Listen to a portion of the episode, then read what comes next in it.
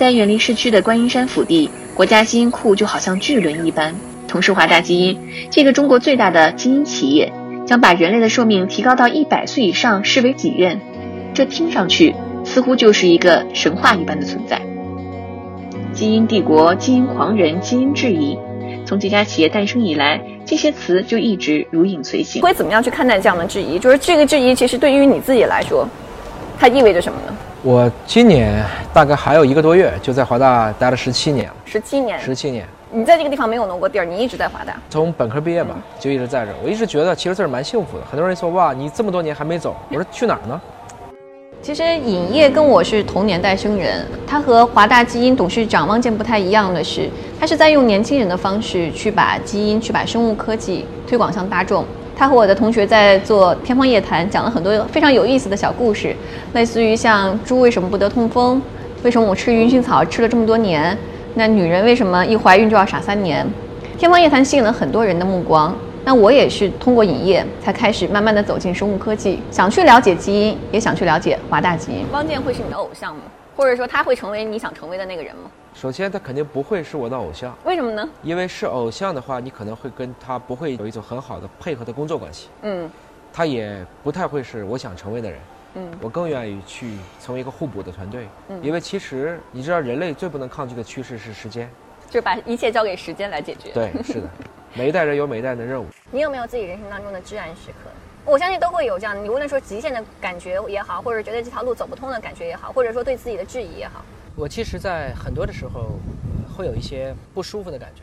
嗯，这个不舒服的感觉，可能在你所说的是，你做了很多事情被大家所不理解。对，其实这十几年，其实到今年华大十九年，它这种发展，已经把质疑当成一种常态了。嗯，我们自己都明白，因为。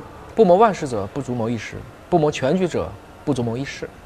能往过去看多远，就能预知未来多远。嗯哼，这是因为你最后发现，每一个技术的进步，每一个新兴事物的诞生，没有争议，它一定做不到可以引领这个时代的发展。嗯哼，你做的那个事情，一说出来大家都点头。我们想一想，或许就只能是去卖个棒棒糖，嗯，或者是卖个冰淇淋，每个人都很高兴，拿到了钱，得到了自己想吃的冰淇淋。但凡做一点很复杂的事情。做一点很超前的事情，你可能都需要有一种战略的耐性，要能够耐得住寂寞，要能够去适应这种质疑。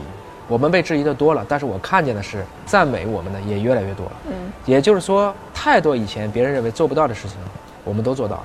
我们发了那么多的文章，都是高水平的文章。我们完成了这个地球上已经完成了高等动植物基因组的百分之七十。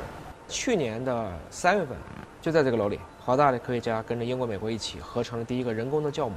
那么人工的酵母合成之后呢，相当于这是人类合成的第一个真核的生命，它有细胞核了。嗯，人工酵母合成了之后呢，大家就围绕这个酵母进行各种各样的改造。你可以简单理解，它就是一个底盘。嗯，这个底盘上我可以不断的去嫁接。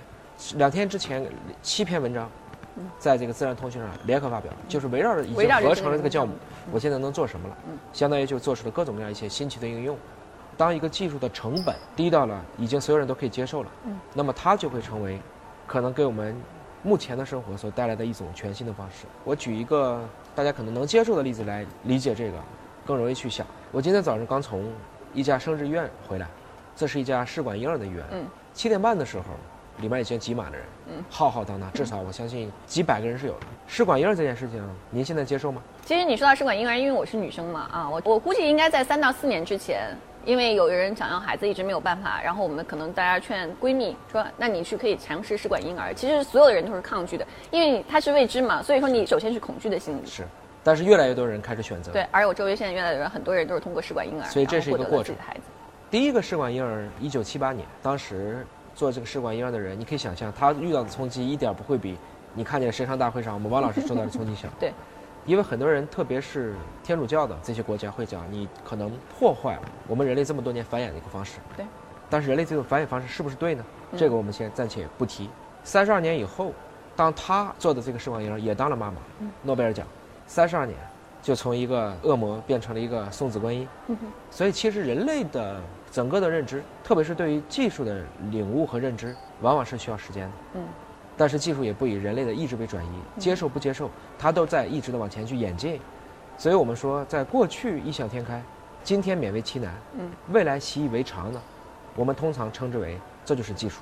那隐私问题呢？大家会觉得在中国，因为你可以这个，你不能没房，你不能没钱，但隐私这个问题是我们放到最低的一个部分了。在我来看呢，这个要唤醒大家都去保护。这就是说，为什么这国家金库要让华大来承办，但是部委来监管？对，希望能实现既要有一个高效率，又要保证国家安全和隐私。嗯，包括我们现在也有一个办法叫《人类遗传资源相关的管理条例》，嗯，马上也会立法，要管促结合，在充分的知情同意，嗯，重视好你的伦理和隐私的条件下，嗯，自愿有限度分享。你如果自己就想公开，那是你的自由；嗯。你如果不想公开，必须脱敏。这种情况下，它会出一系列的这种标准和规则。嗯。所以在我来看呢，这个也是大势所趋。嗯，也就是说，今天你认为基因是隐私，过去血型也是隐私，对，但是现在大家已经不把血型当隐私了，因为我们都知道血型。嗯所以就是我说的，如果大家都知道了，每个人都知道自己的基因序列了，假如说有一天同时都公开了，嗯反而就不是问题。我突然突然发现，我身后的这些机器啊，未来有可能会帮我写出我的第一部的这个生命的说明书。对，但是我应该以什么样的心态去打开我的这部生命的说明书呢？是的，这是一个很好的问题，就是大家在面临一个新技术，应该是接纳还是抗拒，或者以何种情况下去接纳，以何种情况下去抗拒。科学不能没有伦理，没有伦理，科学就没有了灵魂。嗯，所以其实，在做任何一件新技术的过程中，我始终坚持的是要将科学的力量和人性的光辉结合在一起，铭记人性之本。所以，在我来看，就你刚才问我这些机器，当它可以去解密你生命密码的时候，我所最担心的是能不能让所有的人都同时享有到这个技术，嗯，而不是你利用信息不对称、经济的不平等，你优先知道了，进而你利用你的这种独占权，利用你的这种特权，我们现在都很烦嘛，为什么你特供啊？为什么其他人没有这个权利？那么这种不平等是我更忧心的一个事情。虽然技术从来不以人类的意志为转移，但是技术的普及实际上在不同的组织手里可以呈现不同的方式。哎，你说的这一点，我突然想到，因为在之前炒得非常非常热的，就是有一帮中国的这个富豪团到乌克兰去做这个胚胎干细胞的这样一个对移植，嗯，对将近六十万的这样花费。但很多人说没关系，只要这个东西它只要对我身体无害，即便是无用，我觉得也是 OK 的。嗯这是我所担心的一个大问题，就是当精准医疗变成了精英医疗之后，它会造成生命不平等。新一轮的生命的不平等，其实生命从来还都是平等的，但是慢慢的，当你发现，我们看过很多好莱坞的大片儿，逃出克隆岛，每人克隆一个人，我这个肝不行了，我就把那个人杀了，把他的肝架进来，这是一种赤裸裸的一种生物恐怖。有一个片儿在克隆希特勒，他们想重新去恢复纳粹，克隆人的技术，应该来讲，在去年我们中科院那些卓越的科学家克隆出两只猴子之后，我相信克隆人不是一个技术问题，但更多的是一个伦理问题。但是往往伦理和法律只能限制好人，坏人怎么办？嗯恐怖分子如果就想做这个事情怎么办？我不担心机器人像人类一样执行，嗯我很担心人类像机器人一样执行。历史上我没看见过机器人杀大量的人，嗯我只看见过人操纵的机器杀了大量的人，所以规范自己的人性很重要。其实基因都是有缺陷的，对基因的缺陷就是基因的本质。对，但是目前的话，似乎你们要做的是把缺陷修复，你们要创造一个完美的基因。那么相对来说就是个完美的人。我们要去重新定义人的概念，重新定义时间长短的概念。我们这么理解，我们从来没有认为基因是完美的，嗯只是说基因在何种环境下适应。突变这个词是个中性的，嗯我们正常的突变不是说从好到坏或者从坏到好，只是说我的突变是一个辐射状的，就相当于这是一个钟表，嗯这个突变是可以在任何一个指针上那个方向发生的，但是环境是可以选择最后向哪一个方向发生的被留下来，这是达尔文的适者生存。适者生存的本质是基因和环境的一个互作。华大所做的事情，从来不是去定制一个完美的人，对于我问的很多的问题，尹烨总会给我去追溯很多的历史。我也在问他为什么要这样去做。他觉得能看到过去多远，那么你就能看到未来有多远。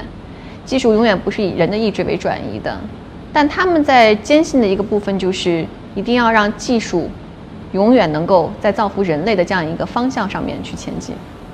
在一九九四年，汪建四十岁，在西雅图，在华盛顿大学，在一个山上，他突然觉得自己不要再这么下去了，干嘛呢？嗯，自己明明长了一张亚洲人的脸对，中国人的脸，嗯，那么在一个天花板都看得见的地方，做一些看起来还不错、高大上的研究，其实施展不了任何的抱负。而那个时间点上，他们认识了这几个创始人，就知道了，全世界在做一个人的基因组，那中国人要不要参与进去呢？虽然那是一个白人的混合的金族，但是中国人觉得当时至少也占到世界五分之一的人口。如果我们不参与，对，我们可能就没有今天。嗯，对，就没有今天了。那是一九九四年，今天是二零一八年，二十四年啊。嗯，你怎么想象呢？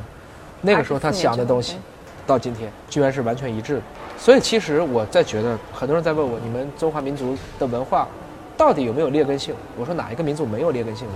美利坚合众国两百多年，当时我们在学地理课本的时候说这叫地理大发现。嗯哼，我说好搞笑啊！难道美洲是美国人发现的吗？印第安人不在了吗？墨西哥人不在了吗？就被抹掉了。是啊。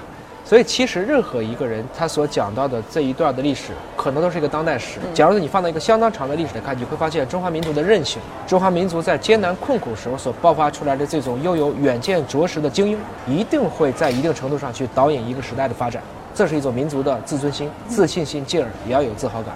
这么多文明古国，只有中华民族传递到心。我当然觉得我们不完美，但我也不觉得我们比任何一个民族差。嗯，反过来讲，我们可能比大部分民族强。从这个意义上看，我还是比较相信，在生命这个世纪，中国人一定会找到自己一个合适的地位。不敢说我们一定引领，但是我们离这个目标越来越近了。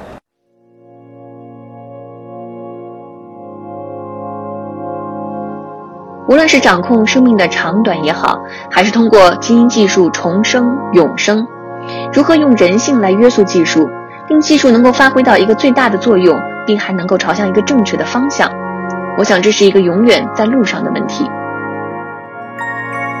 或许基因科学永远缓解不了我们的焦虑，争议将永远伴随着这项上帝的技术。但我觉得，我仍然喜欢看着像影业这些前行者们，因为他们在无尽的争议中始终坚持着生命的希望。登山则情满于山，观海则意溢于海。才情之所向，随风云并趋也，大概就是这种感觉。在这种地方待的长了，你整个人就会有一种净化，因为你看见的都是布满了一种生命的绿色。那对我们来讲呢，可能还是更喜欢在一个生机盎然的地方去思考这种生命和人生的意义。